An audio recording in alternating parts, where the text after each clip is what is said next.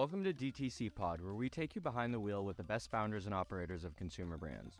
You'll learn the ins and outs of business from setting up shop, hitting your first million, scaling past eight figures, and even navigating an exit. As founders ourselves, our goal is to help you learn from the best as you build. Visit us at dtcpod.com to sign up for our weekly newsletter, join our founder community, and find additional resources from every episode. DTC Pod is brought to you by Trend, the creative solution for your brand. Go to trend.io to access thousands of creators for content needs such as product photography, unboxing videos, or even TikTok and IG organic creative. Use the code DTCPOD10 for 10% off your next content purchase. As a D2C brand, you need real time financial visibility to save money and make better decisions. Waiting for books from slow and expensive bookkeepers that don't get e commerce is slowing you down. Trusted by hundreds of brands, Finaloop is a real time accounting service built by D2C founders for D2C founders. Try Finaloop completely free, no credit card required. Just visit finaloop.com slash D2CPod and get 14 days free and a two-month P&L within 24 hours with all the ecom data and breakdowns you need to crush it. What's up, DTC Pod? Today we're joined by Sydney Sykes, who's a partner at Lightspeed Venture Partners. So, Sydney, I'll let you kick us off. Why don't you tell us a little bit about your background, uh, your career up until today, and how you got involved with Lightspeed and what your focus is there? So great to be here. I'm so excited about uh, the direct consumer space, e-com in general, and so I always love having these conversations. Um, in terms of my background, I actually started out in university. I was a psych major, and I was always thinking a lot about um, why people make certain decisions. I was I was actually really interested in going into commerce or CPG in general. Uh, but at that same time, I was hearing about startups like Uber and Snapchat, all these really exciting consumer startups um, that made me get interested in the VC space. And so ended up uh, going into venture out of undergrad. Was at NEA for a few years doing early consumer investing, and I was there when we invested in Casper, Masterclass, uh, a bunch of other direct consumer startups, some of which did incredibly well and some of which uh, did less well. And so got to see up close the the failures and successes of some really incredible companies. Uh, ended up wanting to go experience the commerce and consumer side of things for myself. Um, went to Dolls Kill uh, for a while. Started out as inventory planner there. Uh, eventually worked on growth and strategy for most of our native brands. Um, and it was incredible time to be there. I was there through the pandemic. I was there through uh, a lot of social activism around Black Lives Matter and was just generally really taking a firsthand role in a lot of impactful changes in commerce, which I loved. Um, during this time, I was also investing. I was doing some angel investing. I started doing some scout investing for Lightspeed, which basically means investing on behalf of the firm in really early companies. Um, but basically was getting getting closer to VC again. Um, I was also running a nonprofit focused on increasing diversity in venture capital, um, and all of those things kind of pulled me back towards towards venture. Um, and so I joined Lightspeed once I had finished business school, really to focus on commerce, future shopping, and e-commerce enablement uh, for early stage companies, and and that's where I focus today.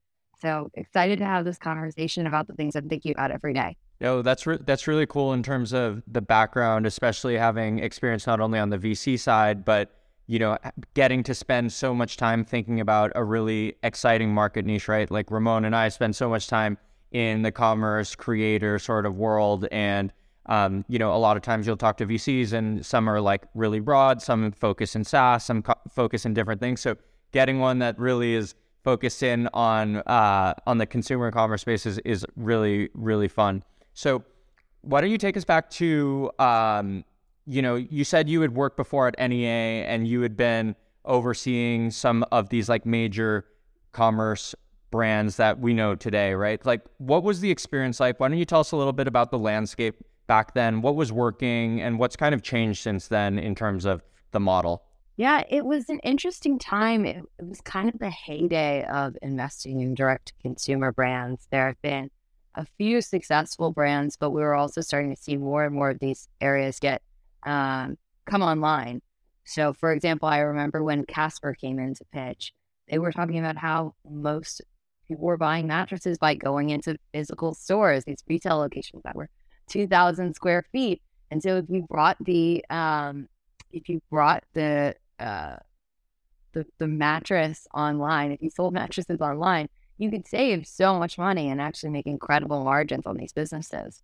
Um, and that business also went through the challenge of a bunch of competitors popping up because that's one of the big things about e-commerce is if you have the idea and you have the manufacturing stream, there's a chance that down the line other competitors will be able to uh, offer a similar or maybe even better product. Um, and so going through the challenges of how defensible is a brand was also something that was coming up during that time. And so when we were looking at um, investments back in that day, we were looking at not just the metrics, but also the brand, also the perseverance and grit of the founder, also the space where there are incumbents that could be um, competed against, that could be um, dominated. Um, it was an area with a lot of opportunity. I'd say it's changed a little bit in the years since then for a couple of reasons. We've all seen the rise in customer acquisition costs. That means it's harder than ever to find your customers and market to them efficiently. Um, we've also seen the rise of more and more businesses. So there's just been, it's been easier and easier to start an e commerce business. So the space is more saturated. So now you can't just start with a brand. You need to have traction. You need to have unique demand access. Um, you need to have unique distribution. Um, but on the other hand, we've also seen that Shopify is making it easier and easier for these smaller businesses to come online. Um, and also an opportunity to build out that Shopify app ecosystem and that e commerce enablement, which is where I've been focusing a lot as an area where there is some opportunity to fill in white space. Um, so that's kind of walking us through the whole trajectory of this space and how it's changed depending on the ease of starting a business, the cost of customer acquisition, and the prevalence of um, new businesses and brands. I wonder if there are cycles here in where, you know, then because it was also the era of, hey, not only do we have the discovery that if we package these mattresses and ship them, it's that there's also um, opportunity to acquire customers. So this new channel, which is Facebook ads, and it's insanely cheap to do it. And so I wonder if there are cycles where, you know, let's say now some companies are finding unique modes in distribution through native content through TikTok. And so as social commerce evolves, then there's other apps that they're tapping into. And so I wonder if there are these cycles where, you know, do you think there will be a point to where the DTC brands could come back to a cycle where like it makes financial sense? Or will we look back and say we learned from this. Not every distribution channel is going to last forever um, and that's just the nature of commerce um, from the brand's perspective right they always have to be looking for that new um, untapped channel I think you're totally right. There's a couple really interesting articles. One is like the the law of shitty click through rates, there's another article about like the effectiveness of email marketing. Basically, we've just seen over time that like two things happen. One, newness is always effective. Email marketing was super effective until we all got a thousand emails a day. And TikTok was incredibly effective the first time around. It's starting to lose some of its effectiveness. Kim Kardashian. And SMS. SMS was so effective. Um, and I think we're going to see that with more and more products. We might see it with video. We might see it with, um, you know, we saw it with apps, like uh, companies having their own apps. Uh, and so I think you need to one, don't don't shit on newness. Like newness works, but also there's going to be this law that customer acquisition costs will increase over time until there's the next big thing.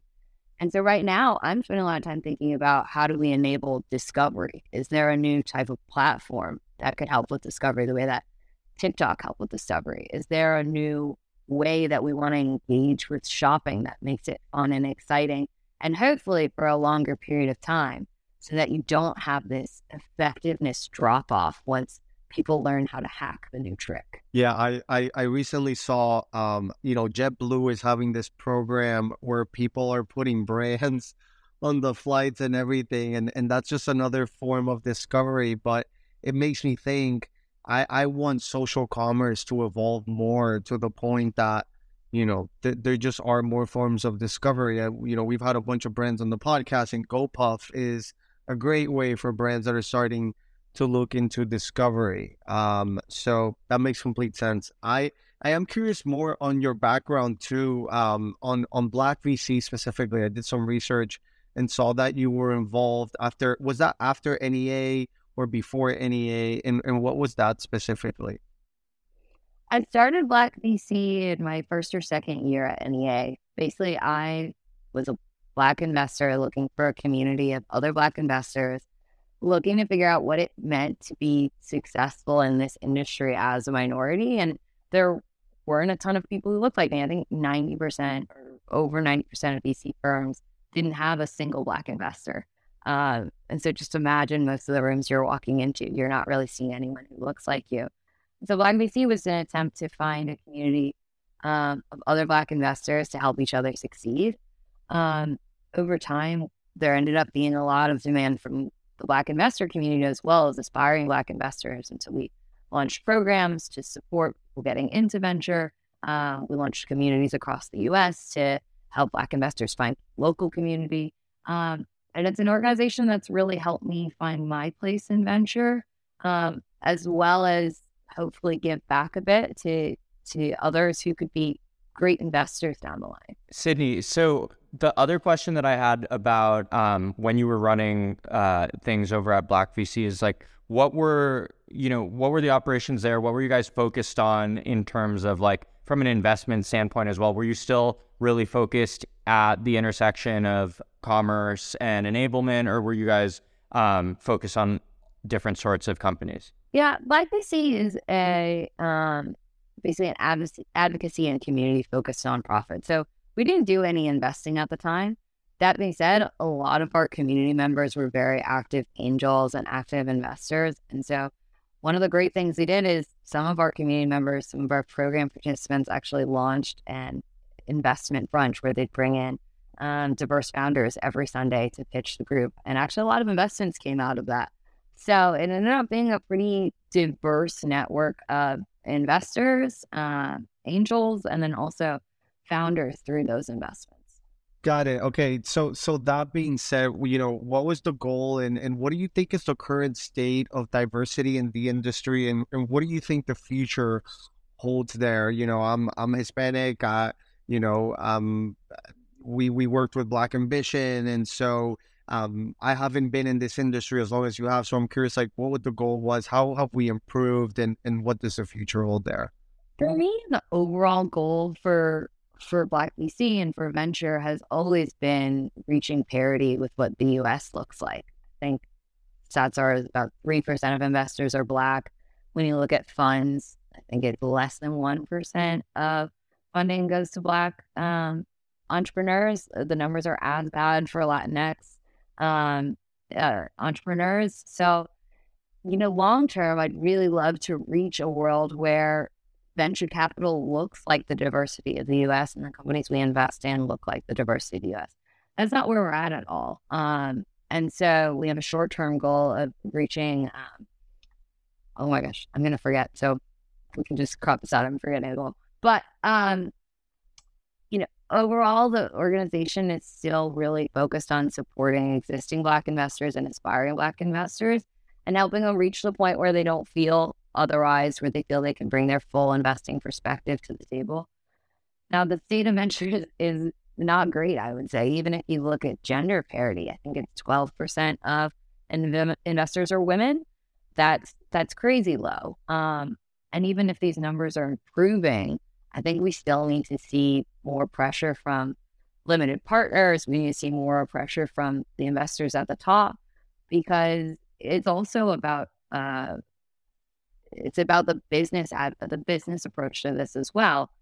Venture capital is about having a diversified asset class, and if you're not representing most of the U.S., then you're going to be missing great investments and you're not going to have a diversified portfolio. You know, I think it's so important. And the other thing that, um, you know, immediately kind of comes to mind is the fact that is like how do you balance the two, right? Because I think as a VC, like you're saying, you're reporting to LPs, you guys have a mandate to, you know, find the best companies out there and be able to return capital. So on one hand, you know, you want to be able to be you want to have diversity where you're able to invest in everyone, bring everyone up, but at the same time you also have to do, uh, you have to make money. So is the kind of the point of Black VC as well to also help cultivate from an operational perspective and a network perspective, helping other people have the resources to be able to like understand what it takes to raise around, what it takes to start a company. Like what what is the state on that side of being able to also cultivate the talent so people have the resources and the know-how to be able to execute? Because I think we see it in commerce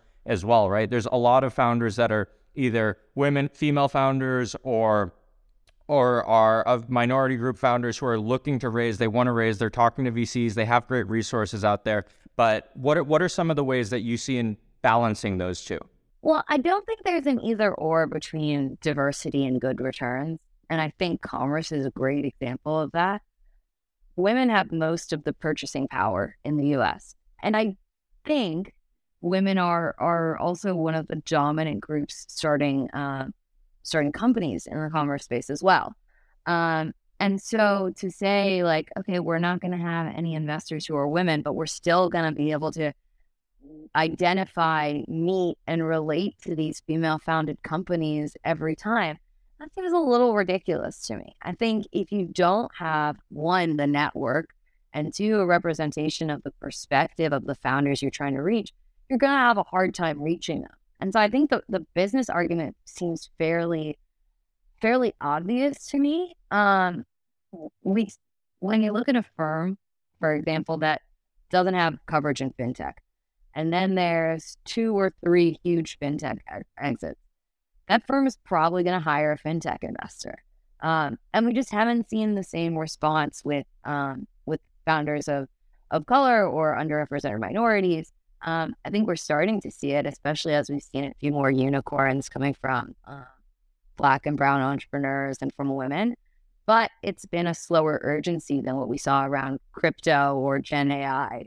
So I don't know. Hopefully that perspective rings true to some investors. No, absolutely. And and what about on the on the founder side, right? I think one question that you'll see a lot of times from from founders of different companies, whether you're building a, a commerce company, a tech company, is like, you know, how do how do I connect with venture capitalists? How do like what what resources do I have a founder to if I am what whatever my disposition is? Like do you have any advice for founders to better get connected with VC or really, you know, put their best foot forward to be able to raise around if that's the if that's the direction that they want to go and they feel like they don't have the resources to do so? Yes, I think there's a few different approaches. One, I would always reach out to investors who have hopefully a noted interest in what you're you're investing in. So instead of reaching out to say any given founder of Benchmark, what about reaching out to the VC firm that specifically focuses on consumer marketplaces and has experience investing in companies like yours. I think you're going to have a better shot at relating to that that investor than um, maybe larger firm, higher profile investors. So I think that's one approach. I think the second is frankly like networks are always going to be important in venture, and so you can get an introduction through a friend of a friend. Like sadly, that that still helps a lot. Um, and hopefully with LinkedIn, that's easier than ever. And then I think the third thing that I wouldn't sleep on is there are some really incredible incubators and accelerators out there. Of course, there's the YCs of the world, but also there's Techstars. Also, Sephora has a great um, accelerator. Also, there's um, a bunch of smaller ones in, in different communities. I know LA has a few of them. I also know that um, Chicago and Tulsa and all these other local communities have great accelerators that can help you get to that first bit of traction. And then the pitch is a lot easier. It's harder to pitch an idea. It's a lot easier to pitch traction and great numbers and a great business idea. Um, but I would, I would start with that. And also, I think using whatever founder network you have just to share ideas and see what's working with other founders who look like me, what what metrics resonated with the VCs they talk to. But but I do think even in such a network driven industry, I think there's a lot of ways to reach investors and there's a lot of ways to get funded. And and you know, I think to summarize, the real answer is that there is like you have to have the network and there is no shortcut to building the network. It takes years and years. It's the it's the network that overnight gives you the access, but that you look back and it was the person that you knew through this other person that you met at an event that wasn't even about startups, you know, five, ten years ago. It takes that long of a period and then you actually doing you know, making a name for yourself, just working and, and making numbers as, as good as possible. Um, and so, you know, I want to talk more about commerce, but before we do so, in, in a more direct question, what are some of the mistakes that you see that founders do when trying to get in the door? Um, you know, is there such thing as a right timing to approach? Um, like, what are some of the most common mistakes that founders shouldn't make when when trying to approach uh, a VC firm? Yeah, it's a great question. I definitely see mistakes every day, uh, and and no one's going to be perfect. A few things come to mind. One, reaching out to investors who aren't going to be a fit for you. So I focus on commerce, and commerce enablement. If you reach out to me about an infrastructure app focused on, I don't know, oil rigs or something, I'm not going to be as helpful as someone else could be. Um, I think another mistake I see is frankly defensiveness. So a lot of times I find when I'm asking a founder questions because I'm really trying to understand the space and I feel like they're just trying to convince me. Like they're not going to open up the door to say, hmm, you know, maybe that is a weakness. They're instead going to say it's not a weakness. I think what I see incredible founders do is saying, actually, I've thought about that and that has been a risk for other companies, but here's how I'm thinking about um, getting around that or maybe even saying, you know, that is a risk for companies. And that's part of why you're able to build such a great moat if you figure this out. Um, and I think the last thing that can be a mistake is thinking that just because you have a good business, that that means you have a good venture business. Most companies probably aren't a fit for venture capital. There are a lot of businesses that can grow at a really great, steady pace through maybe a, a bit of loans or maybe even through just bootstrapping. Um, and frankly, venture capital funding will just take away some of their ownership of the company and not necessarily help with growth. So I think it's really important for founders to reflect on why they think venture is the right way to build a company because there's been a ton of incredible bootstrapped companies. I would argue that in the history of the US, there's probably been more incredible bootstrapped companies than there have been venture backed companies but venture's just a little bit hotter of a moment right now. Yeah, and and that's something I want to follow up on, especially as it pertains to commerce, right? Because I think you see in commerce, uh, it's it's one of those industries where the cost of capital to get started, there's there's a lot of investment required up front a lot of the times. Sure, now there's more tools to do lower kind of POs and you can get set up on Shopify pretty easily, but traditionally it, it's a capital intensive business with uh, with margins that aren't the same as like selling software, right? So um, over the last couple years, we've seen kind of swings back and forth where these businesses, like you were saying, a Casper or Warby Parker, some of these are raising a whole bunch of venture money and scaling super fast uh, in in similar terms to the way uh, a traditional VC companies would scale. How do you see things? playing out now for for commerce sort of companies who have raised venture? What's the landscape at the brand level look like? What are investors saying? What are they looking for? What do they want to invest in? And and yeah, just just give us kind of your bird's eye view on on that whole side of the picture. Yeah, there's a couple reasons to make a VC investment. One is that um, there's some sort the company has some sort of unique dis- distribution that will create a moat. Another is that a company has some sort of unique demand. Maybe they're a celebrity back company or influencer back company, and so there's some demand bought in.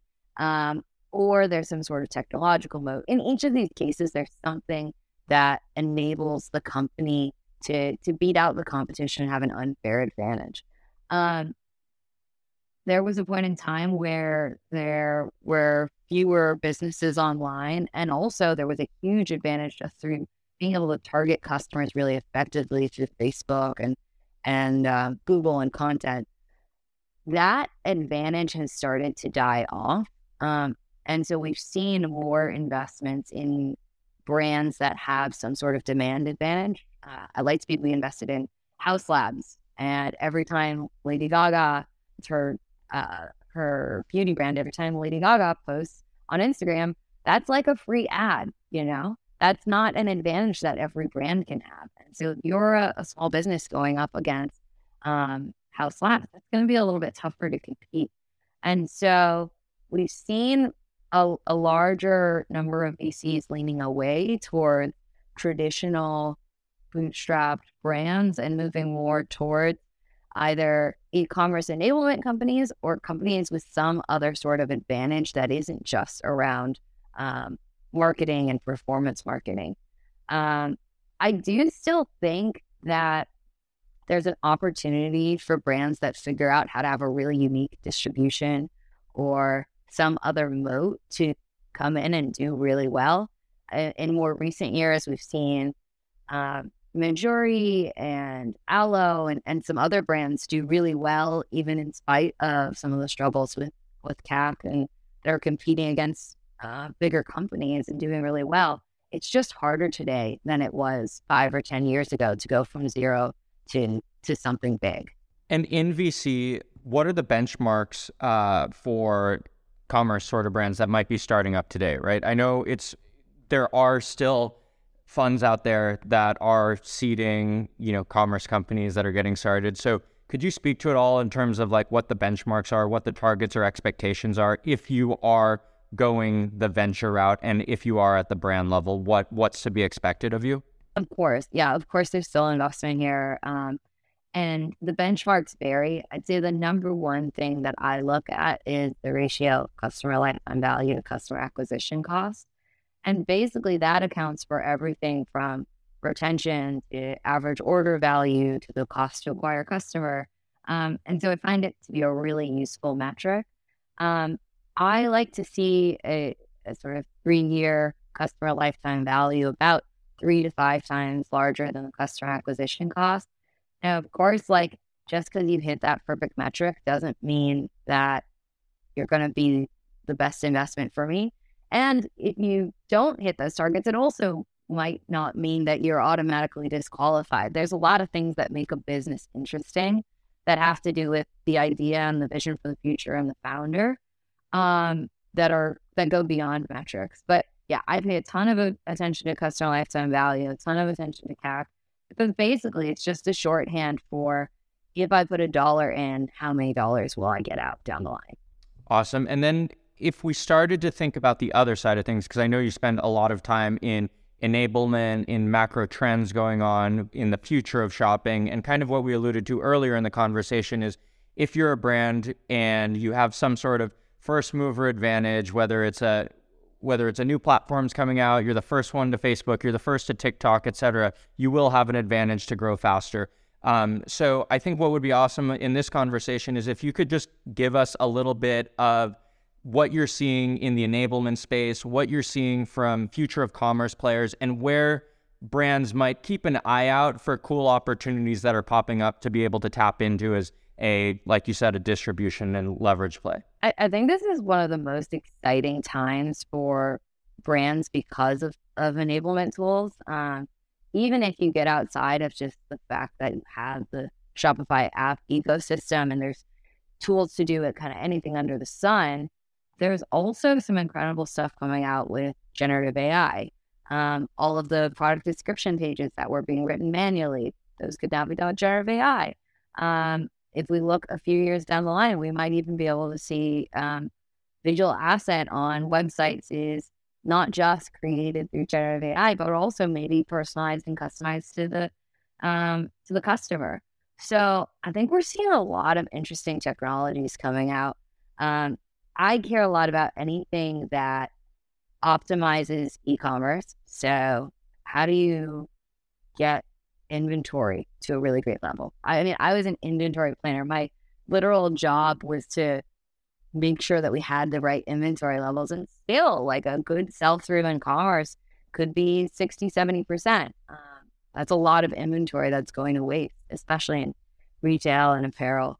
Um, but I think there's ways through AI and data and also just like the power of these ecosystems on the web to optimize that to optimize pricing. Um, and then this conversation we're having around discovery, I don't think anyone's mastered it yet, but like, even if you look at TikTok, every brand I'm talking to has said that TikTok is the most effective way for them to reach their customers right now. And that platform wasn't available a few years ago. Um, so I think there could be even more discovery platforms that are even more focused on shopping and the customer experience in the next couple of years. I'm super excited to see those those coming to the forefront. Yeah, there's there's some interesting ones popping up. Like I think Whatnot is one of the apps that is just you know sort of doing what we thought wouldn't happen. This you know I we almost wrote off live shopping. Like that's just you know there's cultural barriers from what you see in China versus consumer behavior in U.S. and it just might not happen here. But I think Whatnot has sort of defied the odds and and um is is being successful and I wish for that future to where we have more options for distribution in commerce. It's just way too limited in the hands of Facebook, Instagram, and then TikTok. You know, we're seeing the same with our brands, but we're having our brands come back to us and say, TikTok we know is working, but we just don't know what's going to work. Like it's such a throwing spaghetti at the wall with content. And then they're saying, well, now I have to produce so much content that it's cost me the same as like you know, producing like spending on ads. Um, brands are spending 20, 50,000 a month on, on producing um, this type of content. So it's interesting how you laid it out in the sense that all of the f- future of tools, like there's the front end facing stuff, and then there's the back end for like optimization of operations, inventory, generating content, etc. And then the front end facing stuff of the conversions, the visual landscape of the websites, um, the interaction, the pers- personalized stuff. So, um, do you guys look at any of those? You know, is there a specific lean that you have towards given your background in inventory? Um, you know, are you focusing on anything specific between all of those areas? I'm sort of torn about it. It's it's almost like two different types of investment because if you if you talk about the back end side of things, you can really just look at the numbers. You can say, okay, your average brand is losing 30% of their inventory or they're selling out of this percent of their products or you know they're undercharging you can actually do the math and really get to an answer there um, and you can quantify what the business opportunity is on the front end it's totally limitless like every social platform, TikTok, um, Snapchat, they have this unbounded opportunity to change the way that we interact with each other, that we interact with products, that we interact with commerce. Um, but a lot of them go to zero. There's a lot of social apps. There's a lot of live stream shopping companies. There's a lot of uh, social commerce companies that none of us have ever heard about because it's so hard to get it right. And so I don't think we have a lean one way or another. Um, I think you need to invest in both because if you miss the big one, you know, you're going to regret it. But if you don't do the back end stuff, you're also missing really great opportunities. It's like BeReal, like they blew up and now nobody's uh, basically uh, using it. So, what do you think are the the the future trends um, for where founders should be two steps, like founders of uh, their DTC brands or consumer brands, where should they be looking today to be two steps ahead of of the future when it comes to distribution outside of and, and TikTok might be like it might just be native content and somehow you know we've seen brands now starting podcasts um, a lot of brands are starting podcasts. So um, it, would you say that's one of the areas or, or what are some of the areas I sort of answered my the question. I guess I. Yeah, I want to have your perspective too. yeah, I, I, guess I wanted to throw in my own opinion that I just think native content is a really good way, and and it goes really broad, right? Like native content, it's not it's not just necessarily TikTok or visual content, but even audio form content. It's even texting your community, um, and and you know spreading the tone of of what your company stands for through messaging. Um, so, you know, I, I, guess that's very biased of having a podcast and coming from a podcast So, So I'm more curious on your take. No, I'm with you on content. Um, I think we can't forget about search engine optimization, especially in an era where there is kind of unlimited content. And also, customers today are much less brand driven, much more action driven, I think, than they ever were before. And so you see customers searching, searching TikTok, but also searching Google, you know, what is the best uh, sleep mask? What is the best uh, travel destination in Europe? Something like that. They're looking for this content and they want the full information. They also want to know the founder. So I think content is still going to be king. And even as we move into an era where it's easier and easier to create content, I think that's still going to be important. I also keep talking about this generative AI stuff. I still think it's huge. Um, I've talked to a lot of uh, a lot of brand founders who are um, doing their product pages with generative AI, and so they're already using it. And I think we're going to move towards a future where there can be so much more personalization. You can have these emails going out to your customers that recognize what was uh what was the last thing they bought and you know what group do they fall into and what kind of language will they respond to. So I still think that's huge. Um, I also think we need to figure out how to create authenticity. Uh, TikTok has really done that, but we're starting to move to a world where it's so dominated by influencers that there also needs to be a next level that creates that feeling of discovery and personalization and intimacy um, because people still want to feel like you're talking just to them.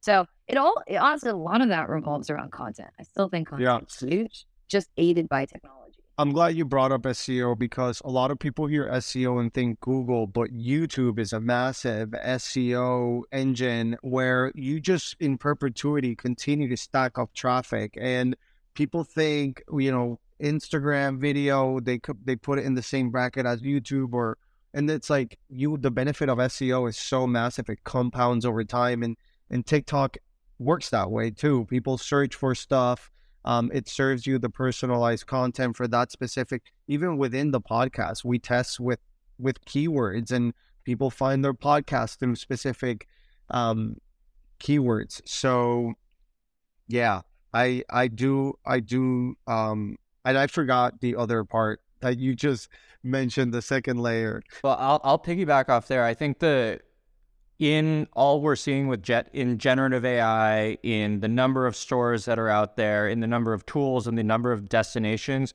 I think curation becomes so important in the lens of all that stuff going on. So I think curators, especially when it comes to commerce and this sort of stuff, are going to be you know that's one of the main superpowers because there's going to be so much noise. Everyone is going to be spamming like their pages with more variations and creating all all sorts of content. And as the barriers to creating content come down and there's more content then curation obviously becomes more important. So that's definitely a trend that that i'm keeping an eye on. Um, the other trend that i'd like to talk about and get your take on sydney is the circular stuff. Uh, what kind of stuff have you seen in terms of circular fashion? I know that for a while everyone was about fast fashion, but with people wanting to be more sustainable, wanting more unique things, like what are you seeing in that landscape? Yeah, circular fashion just continues to keep growing. I was looking at some data a little while ago um, on the sizing of the you know resale market, and every year it keeps getting um, adjusted for for a larger, larger and larger potential market. We invested in a company called Archive which does white label resale platforms for brands. And so basically, you go on the North Face's website or um, Laura's website, you'll see that they now have their own resale section. And it's like just showing that brands are also catching on to how big this is going to be. Um, I I think the challenge we've always seen with resale, when you look at companies like Poshmark, look at the RealReal, any of these peer to peer platforms, they're really difficult shopping experiences. Um, and that's that's what's great about Archive is they're able to actually make a branded and, and high quality experience. But I also think we're gonna have these, these resale sites that are peer to peer are going to continue to exist, but they need to figure out a discovery method again. They need to figure out a solution that enables customers to really want to engage in that experience. Hopefully, some of this data um, and these AI tools will be able to tag um, products better so that you can actually have a more searchable or discoverable experience. Um, another thing that I think is interesting is you mentioned circularity. That's the idea that it's always coming around. You're not just buying something for the first time and making a decision about resale later. You're buying something with the idea in mind that you're going to resell it. This product is going to live forever. Um, and so I can see a lot more brands and companies starting with resale as part of their objective for the long run of the company. Uh, there, there's one company I talked to, one brand I talked to a while ago that said, I asked them, what do you think about reselling? Do you think it's cannibalizing your revenue? And they said, if I can sell a product two or three or four times, I would sell a product two or three or four times. It's not cannibalization if I'm bringing it back in house. Um, so I think circularity is, is another incredible way to get around the inefficiencies of shopping. No, 100%. And I, I've seen it as well. Uh, you know, stores that are launching their own branded circular platforms. You've got platforms that are coming up on the peer to peer side as well, in addition to like the popular ones like Depop and other ones like that. So I think it's I think it's a really interesting space. I think the big constraint there and what people have to think about is because there's so many costs that are involved with this, right? Like for specific brands that sell products where they're actually being being able to make margin by inventorying it um, and reselling it, like those are the products that lend themselves to it. There's certain products where unfortunately it's just cheaper for the brand to dispose of it and write it off than it is to re-inventory it and sell it out. So I think on one side you'll see a couple more effective uh, inventory solutions popping up that maybe aren't maybe are more local driven instead of being like oh we're gonna you know have someone ship a product back to a warehouse inventory it and ship it out to a completely new person and then I do think on the upper end of products, I do think there's a whole bunch of room to run, like you were saying, for brands to capture value out of um, more high ticket price items. Yeah. I mean, I, I think you're totally right. Of course, we probably will never see circularity in food, but um, there's other areas like maybe maybe furniture, maybe home goods will see a much longer circular life cycle. But I think either way, companies are thinking about their inventory in a smarter way, whether it's liquidation or um, circularity or uh, just trying to be smarter about the inventory predictions they make. It's an area that's really important as customers are getting smarter about um, sustainability. You know, furniture is one that I was thinking about that instantly popped up to my head just because every time I've had to buy it, it's just such a pain. And, you know, brands, you know, I think I, we, I ordered um, furniture the other day. It didn't have the legs. The company suggested like resending the whole thing or something just because of the legs, just because the pain for I can't ship back, you know, the entire thing because of the cost of shipping. So um, I think there's a lot of opportunity there. And on that topic of of um, and this topic we're talking about, I think you know uh, Joopiter is a really interesting business to where Pharrell has you know, basically uh, the concept of Joopiter is he started out by selling his collectible items, but it now has turned into a platform where other celebrities and known people in jewelry, etc., are doing their own product drops. It's a marketplace with built-in distribution. Um, and, and this is a deal that Lightspeed um, invested in. So I'm curious on on your point of view on the dynamics of, of Joopiter and how it applies to to this concept we're discussing. Yeah, it capitalizes on so many trends, like circularity being one of them. Also, price being smart or optimizing for pricing and inventory since it's an auction model. Um, also, unique distribution, given the celebrity angle, you have that built-in demand. Um, their their first drops or Pharrell's first drop sold out. You know, like what other D2C pro, um, D2C companies have all of their products sell out in the first launch. It's it's super rare, um, but that's the model, the the model of circularity, the model of um, an auction model really enables that sort of optimization. So I think we're going to see more businesses like that. But yeah, I'm, I'm super excited about uh, about Joopiter. It's one of those that's just super innovative. Yeah. So Sydney, as we kind of wrap up here, would love to kind of get your final take on what you're really excited about this year coming up. If there's any spaces you're really looking at from an investment standpoint, any any type of trends that like you know you're you're really digging into at the moment. And then other than that, wh- um, why don't you also give out a shout out to like where our listeners can connect with you? You know, is it by email? Is it uh, LinkedIn, what's the easiest way to find you as well? Yeah, awesome. Um, I'm really excited about anything to do with uh, inventory, so circularity or inventory optimization. I'm really excited about anything to do with generative AI and, and content or generative AI and personalized web experiences. And I'm really excited about this challenge of discovery. We keep talking about it. There has to be more ways for people to discover brands and for brands to reach their customers. And I think in the next year, we're just going to see a lot of changes in commerce. So I'm hoping this is going to be a, a, a 23 Jordan year for, for commerce. Um, would love to connect with anyone. Please feel free to reach out to me on LinkedIn, Sydney Sykes on LinkedIn. Um, and then feel free to connect with me on Twitter as well. It's Sid underscore likes, L Y K E S. Awesome. Well, thanks so much for coming on the show. Uh, really enjoyed the conversation, and we'll have to have you back on next year to recap the end of 2023 and what to expect for 24. Yeah, let's see how wrong I am next year. I'm excited for that. thanks, All right, thanks, Sydney.